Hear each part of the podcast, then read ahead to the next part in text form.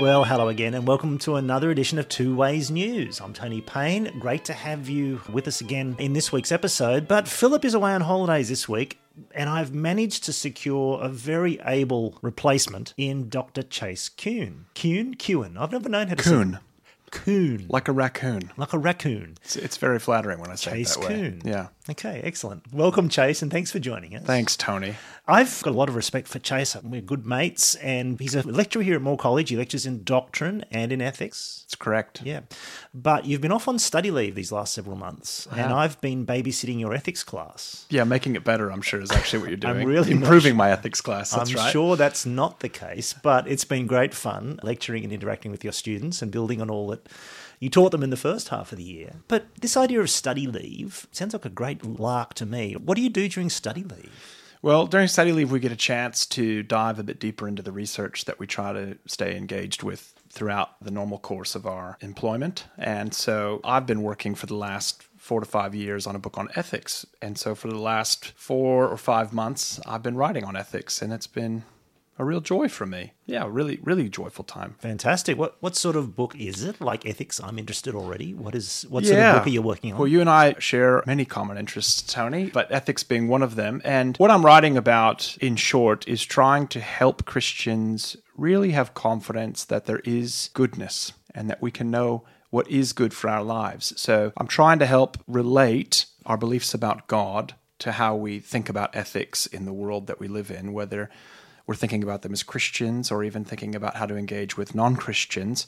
I want Christians to have real confidence. I think a lot of Christians cower a little bit. They get nervous telling people that something is right or something is wrong. It's almost as if that's the chief offense that we could ever give somebody today. But I don't want people to be shy about the fact that we think that there really is a good order to the world and that that's something that God has given to us. So it sounds like you're connecting goodness, the goodness of God and the goodness with which God has made the world, God's good purposes, Yes. with right and wrong. Correct. What a strange thing to do. Well, it's a biblical thing to do. I think, wonderful thing to do, Yeah. yeah. And the title is, at this point at least, it's provisional. It's it's it's not too surprising. It's called God, the World, and Good, uh, or God, the World, and Goodness. So I'm really trying to connect those dots. How who God is relates to how He made the world, and therefore what we think about what is good in the world. It's really important because I think there's a tradition in Christian ethics and in Christian thinking about morality, and I think I grew up with this to some extent as a young Christian, that God's commands, his his moral revelation of what is right and wrong, is just kind of like a rule book. There are certain things that are thou shalt, and there are th- certain things that thou shalt not, and of course, we want to obey those, and those are important. But that was kind of the sum total of my understanding of ethics. There are things I was supposed to obey God and do, and there's things I was supposed to not. But the idea that it might be connected to a bigger reality about what was actually good probably never occurred to me until much later in my Christian life. I think I'm much the same. And so I think I've mentioned to you the kind of outward facing, I don't want us to be shy out in public that we actually believe that there is right and wrong that accords with goodness. But I actually want us to see goodness as something beautiful. And that actually, when we submit ourselves to Christ and live with Him as our Lord, that is the best thing possible. That, that is actually the most beautiful way to live, the most satisfying way to live. And so the book actually, you know, spoiler alert, the book finishes with that beatific vision that the righteous will see God. And actually, we will be before the Lord, where the only thing left then is good. That's it. And that's a wonderful vision for our future when Christ comes again. I'm really excited about that. It's kind of a way in which ethics can be good news, right? Yeah. Uh, because in some ways, I think we're used to thinking, or, or even sometimes apologizing for the moral requirements of the Christian life as kind of like the fine print. Mm. Yes, you get eternal life, which is fantastic, mm. but unfortunately, there are a few rules you have to follow. So, Yeah. you know, that it's, it's a bit of a bit of a downer, but look, it's a small price to pay Yeah. for. I've never done a study of this, but I suspect there's a history of evangelism where, and I know you've been quite involved in evangelism, Tony, but I suspect there's a history in evangelism where we thought we'd just dangle the good things and then we'd kind of give the fine print after the fact. So, we, you know, we kind of hook them in the bait, the old bait and switch, you know? Here's eternal life now. It's going to mean, you know, the next 50 years your life's going to be terrible and you're going to have You to have to give up all this stuff and follow all these all the fun things go. Yes. That's it. Yeah, we're actually, I think eternal life, there, there's something significant about eternal life in the present that actually knowing God in Christ makes the world that much more wonderful, even as it gets harder. And I think that's how Paul can rejoice in, for example, suffering for the sake of Christ, because he sees it as in one sense, participation in Christ. It's something really spectacular. He gets to be more and more like his Savior Jesus so that he can know and behold that resurrection hope that he has. And I think yeah, that, that's the promise of the Christian life. There's something very sweet about that in the face of sometimes very challenging things. Yeah, because not every experience of our lives is an experience of the good in that sense. Like sometimes no. we experience the bad. Yeah. Because that's the nature of our, of our fallen world. Yeah. But the idea that there is a good, a real, objective, created good, mm. a good that resides in God Himself and that He's imbued in all His creation and all its, its wonder and its moral order, that we can kind of be set free to participate in that, understand it, live in mm. it rightly at last, mm. in right orientation with our good Creator. Absolutely. It's why ethics, in that sense, it's why the Christian life is good news. It's a liberation to live well. Certainly.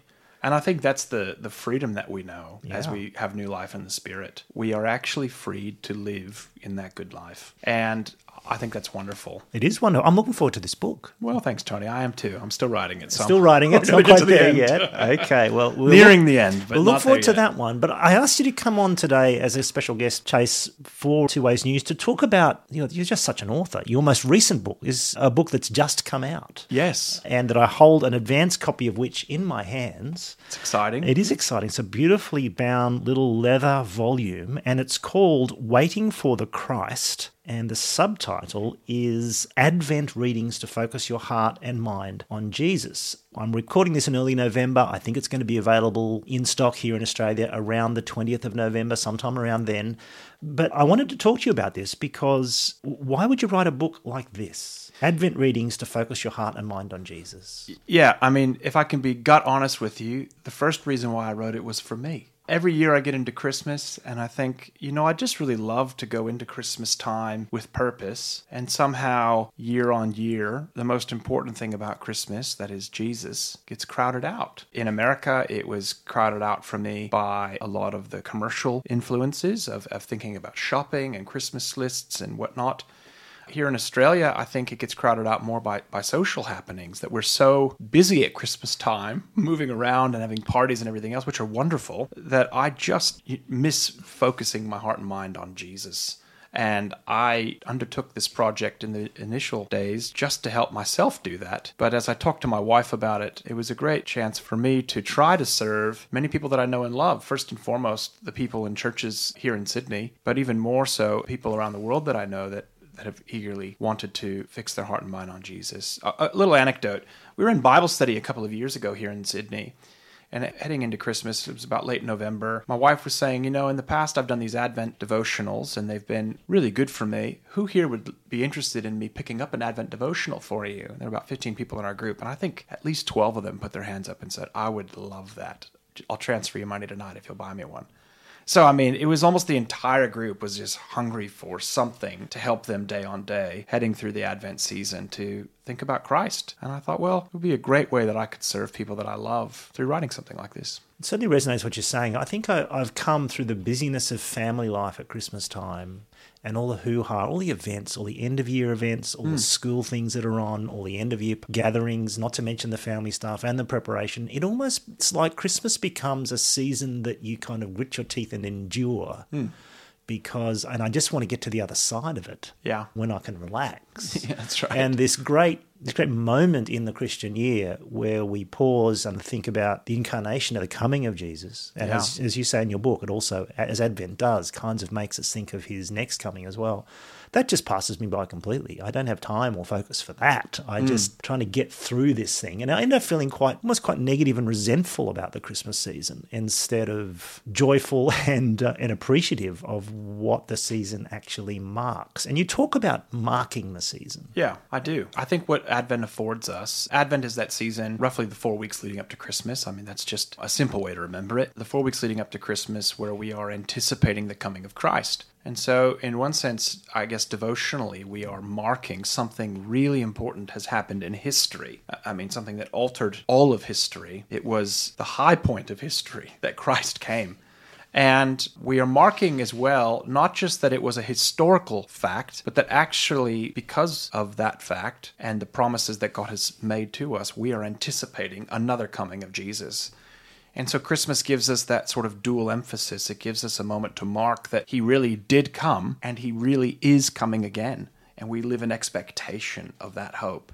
And this is a way to hopefully help us get focused on that. Well, what better thing to do in the midst of a sometimes distracted and distracting season of the year to set aside a few minutes every day to Yeah. read the Bible? That's right. Which is essentially, as I look at this book, what you've done. You've basically got a little Bible reading for each in four parts. Yes. Over those four weeks. And what's the goal of each kind of reading, or what's the structure and nature of, of how it works? Yeah, so I've given effectively about 10 minute devotionals for every day. I think that's what it'll take most people to Gee, read. Even I could fit, fit in 10 minutes. Yeah. I mean, when you hold the book in your hand, thankfully it's not intimidating. It's not a long book, it's about 100 pages long or so, and there's um, a little over 25 readings in there if you include the introduction and the preface and postscript. What I've tried to set out is I've included the full text of the Bible passage that I'm focusing on for the day because one of the things that frustrates me with devotionals is they give you a passage but never quote it. You have to open your Bible somewhere else, find the passage, then read the devotion, and you just sometimes end up reading the devotion, miss the passage, or yeah, I wanted people to have the text right in front of them so they could refer to it. I offer a very short reflection afterwards and then about a one line prayer, a one sentence, maybe two sentence prayer so that there is some succinct but hopefully meaningful, heartwarming, and also challenging scriptures, uh, reflections on scripture that will, I hope, help people think about the Christian life in anticipation of Christmas. And so it's for who? Who's it? Who you expect to to, Yeah. to use this resource, and how would they use it? Yeah, I've aimed it at Christians in churches anywhere around. So I hope that people like even my daughter, who's a young teenager, would read it and benefit from it. I hope that my family, that's a bit more nominally Christian, maybe in America, would read it and be edified and maybe excited again about Christ. I hope that Christians that have been around church and maybe have been more disciplined even at Advent season will find this a refreshing and maybe even different kind of devotional for them at Christmas time too. So the four parts that I lay out in the book focus on, first of all, anticipating Christ's arrival. So the first section is called Preparing the Way for Christ, where we look at a lot of the prophecies that come predicting and telling of the Christ that will come. Then we talk about the arrival of the Christ child, and we really focus on the incarnation of the Son of God. Then we talk about waiting for Christ's return, which is really emphasizing our lives in the present moment, in between times, that is, between Christ's first and second coming, and some of the things that means for us, like grieving in hope, or thinking about mission, or setting our minds on Christ even when we can't see him, waiting watchfully, I guess is how you'd say it in terms of what Mark says at the end of his gospel. And then the final section is on the return of Christ, what it will actually mean when Christ comes for us again, when he will perfect the creation, where all things will be made new, where evil will be eradicated, and uh, we will know the real joy of his presence fully and finally. So that's the four sections of Scripture before the arrival, after his coming and waiting, and then the final arrival of Christ. And so those are the sections of the book. That's really cool because the coming of Jesus, the arrival, the incarnation of Jesus. Sometimes when we think of Christmas and we see popular or sometimes slightly shallow presentations of the meaning of Christmas, it's all about baby Jesus. It's all about the, the stable and, and the wise men. Perhaps some Old Testament prophecies of that. And it's almost like it, the story stops there, as if it stops with baby Jesus. Hmm. Whereas Advent traditionally, biblically, and, and in your book, it seems, which is wonderful to see, sees it not just as a story about baby Jesus, but as about the coming of the Christ and the Lord. And so to prepare for that and think about that is to think about his whole mission, to think about Yeah. his whole coming and life and what he did, and to think about his coming again. Yes, absolutely. And what I do in the introduction, actually, I talk about why the Son of God became man and stayed a man. So I've had many conversations with people over the years about thinking almost as if God's Son takes on flesh for a season once he's died and resurrected. When he goes back to heaven, it's as if he, you know, leaves his human presence behind and just goes back to being God. Well, he never stopped being God. And now, since the incarnation, he'll never stop being man. And that's remarkable. I mean, that's really remarkable to think about what that means for us in terms of uh, how we are welcomed by God and what Christ did for us, what the Son of God did by taking on flesh and keeping flesh even now into the entirety of the future.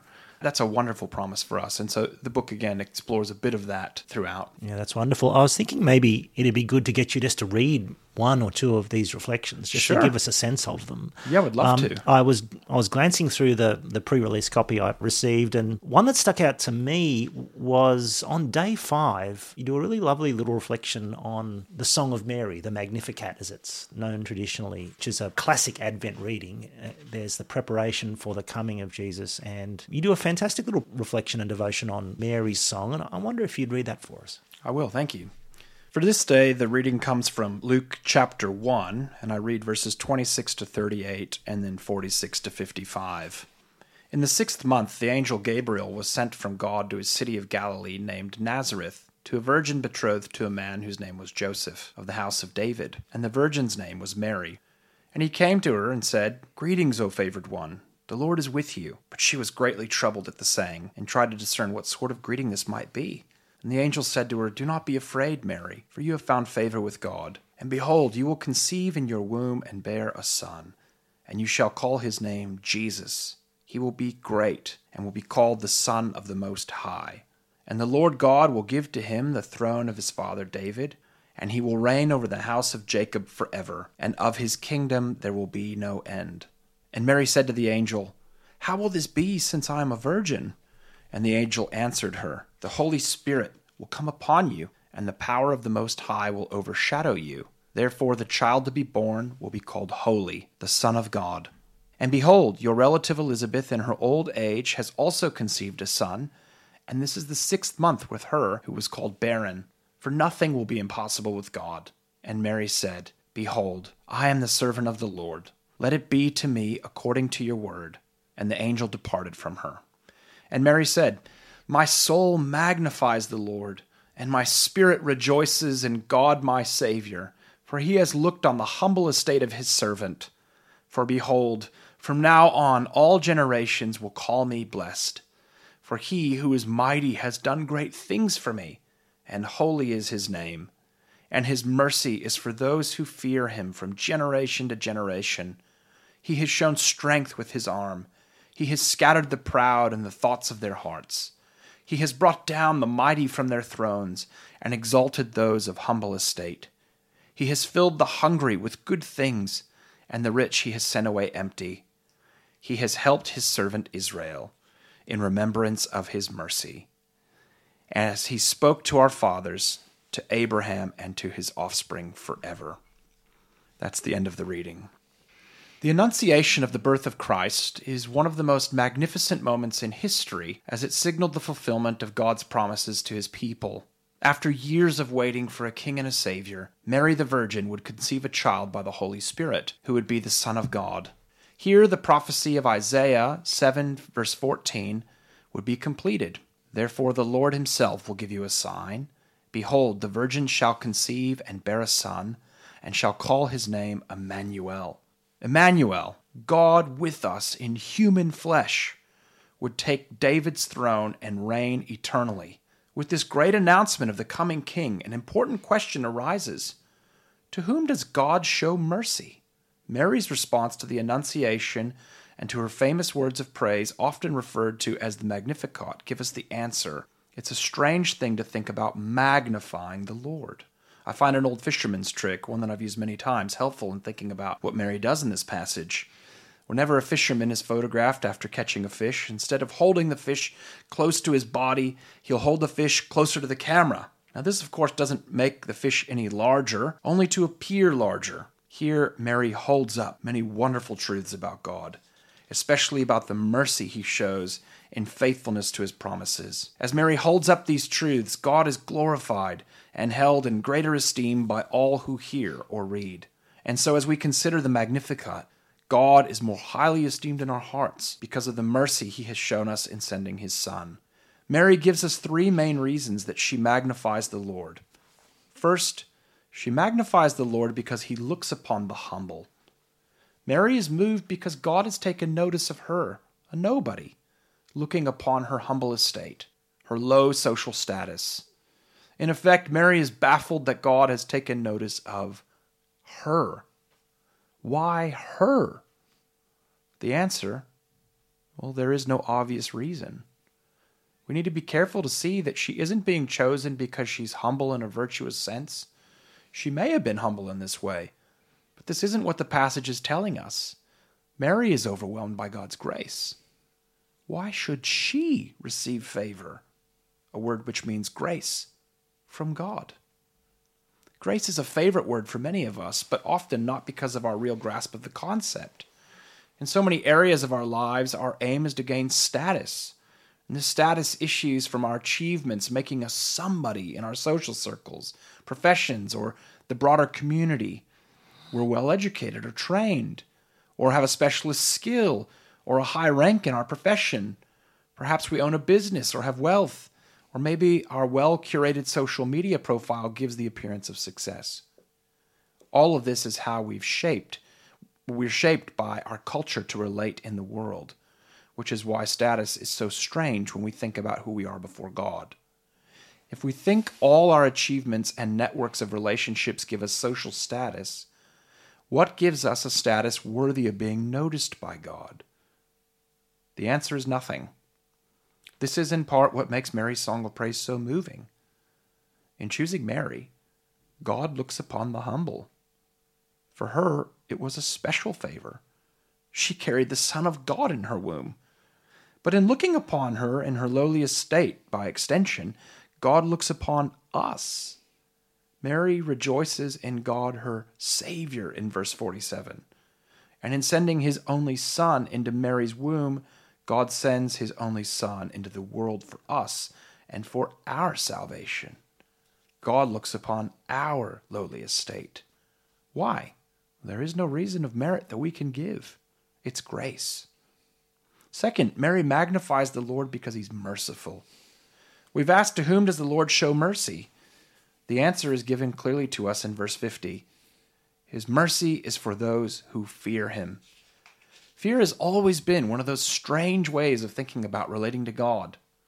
We shouldn't put fear in a negative category when thinking about God. Fear is utter respect for God's authority. He is sovereign over all people, all places, all times, and all circumstances. In other words, to fear God is to know that He is the rightful ruler over our lives, indeed, all things. So fearing God is really respecting Him for who He is and respect God as He is, we must then relate to Him the way He determines is appropriate.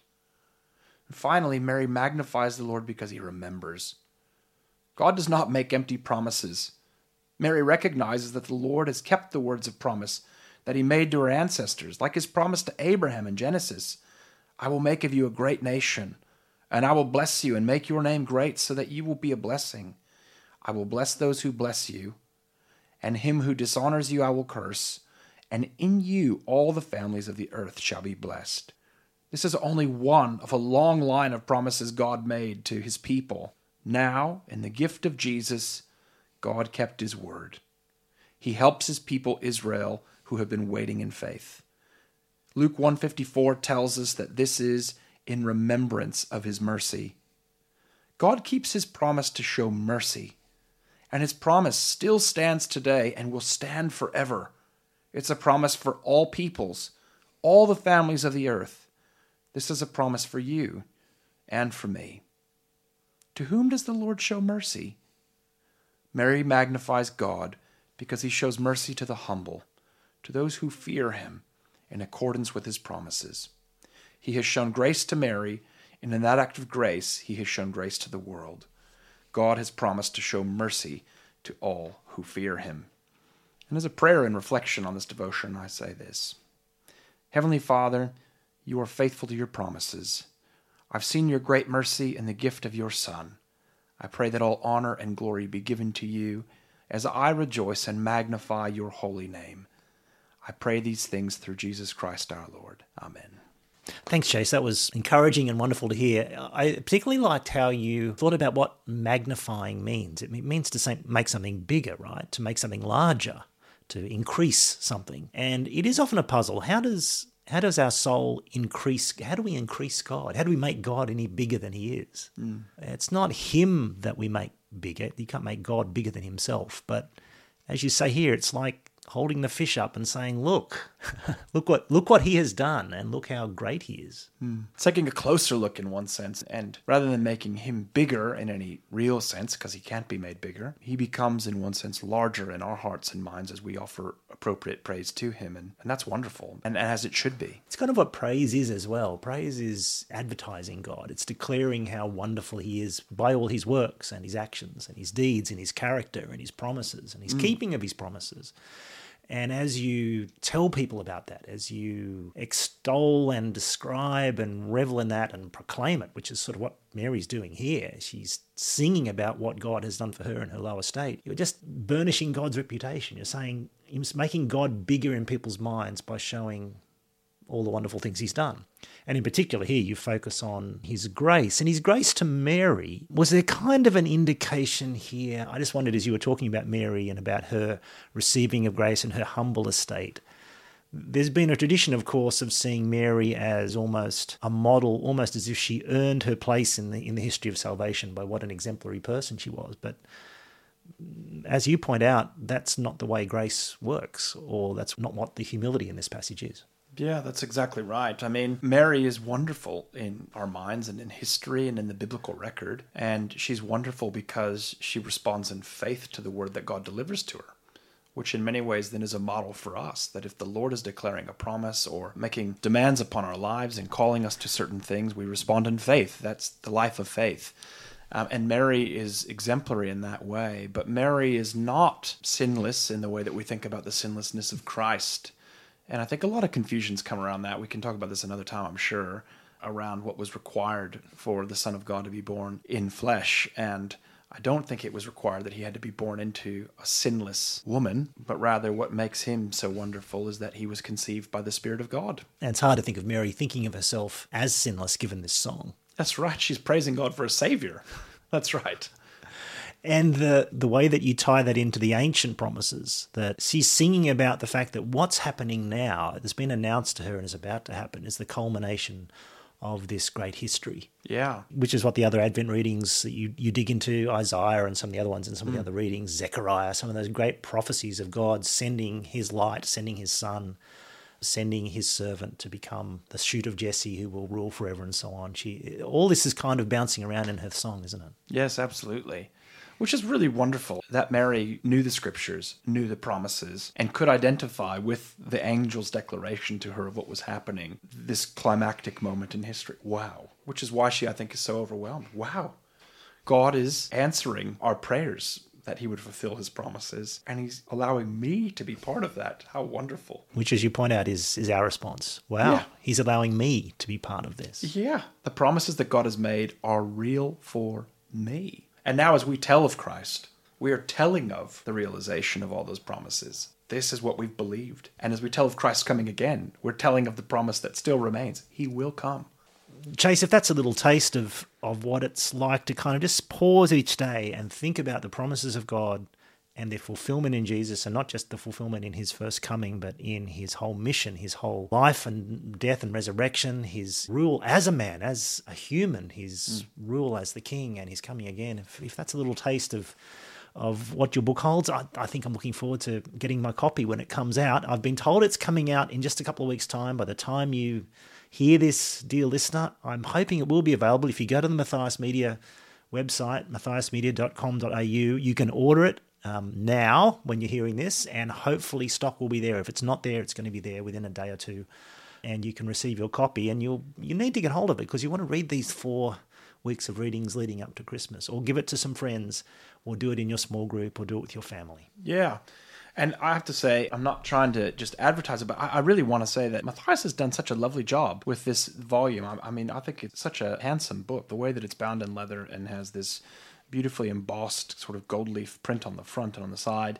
I think they're hoping that people will be excited to give it as a gift as well, because my hope is that even as I began reading these now that I've seen the book in print, I'm holding a sample copy in my hand. I've been so excited to reflect again on these passages, and I'm hoping that some people that might get it and read it this year will again be really glad to return to this book again next year and reflect once more again on these truths that we really cling to, and maybe even hand it on to somebody else that might benefit from it. So that's my prayer. Well, you were saying that you did this for yourself initially to mark the season and prepare for, in your own heart and mind, for the season and to think more positively and more spiritually about the coming Christmas season. And I just want to thank you on behalf of all the readers who'll benefit from this, that it'll be a service for all of us. I'm certainly looking forward to getting a copy and having a different Christmas experience this year when I'm not hassled or resentful or bored but when I'm using the time to think about the coming of Jesus, which yeah. is a, a, great thing to always do. Yeah, thanks, Tony. I'm praying about the same. And if, if we can all give, you know, 10 minutes a day or so in the lead up, I think it'll be a richer Christmas for just that. Thanks, Chase. Thanks for writing the book. Thanks for chatting about it with us today. And dear listeners, thanks for being with us again on another episode of Two Ways News. Great to have you with us again. And do get in touch and let us know your experiences of Advent, of Advent readings and if you get hold of Chase's book and have a read of it and you want to send in some feedback, please do that as well. Chase, we usually end up our Two Ways News episodes with prayer. I'd Great. love you to pray for us. Would you pray? I'd be really glad to. Thanks. Father, thank you for everyone that's been listening. Thank you for uh, the work of Two Ways and for Tony hosting me today. And we pray, Lord, in anticipation of this coming Advent season, that you would fix our hearts and minds on Christ Jesus, that our eyes would be fixed on Him in heaven, where our hope rests, where when He returns, our life will appear with Him also. So please, Lord, help us to really think about Jesus, the Son of God in flesh, who came for us in our salvation. May we honor Him appropriately this Christmas. In Jesus' name we pray. Amen. Amen.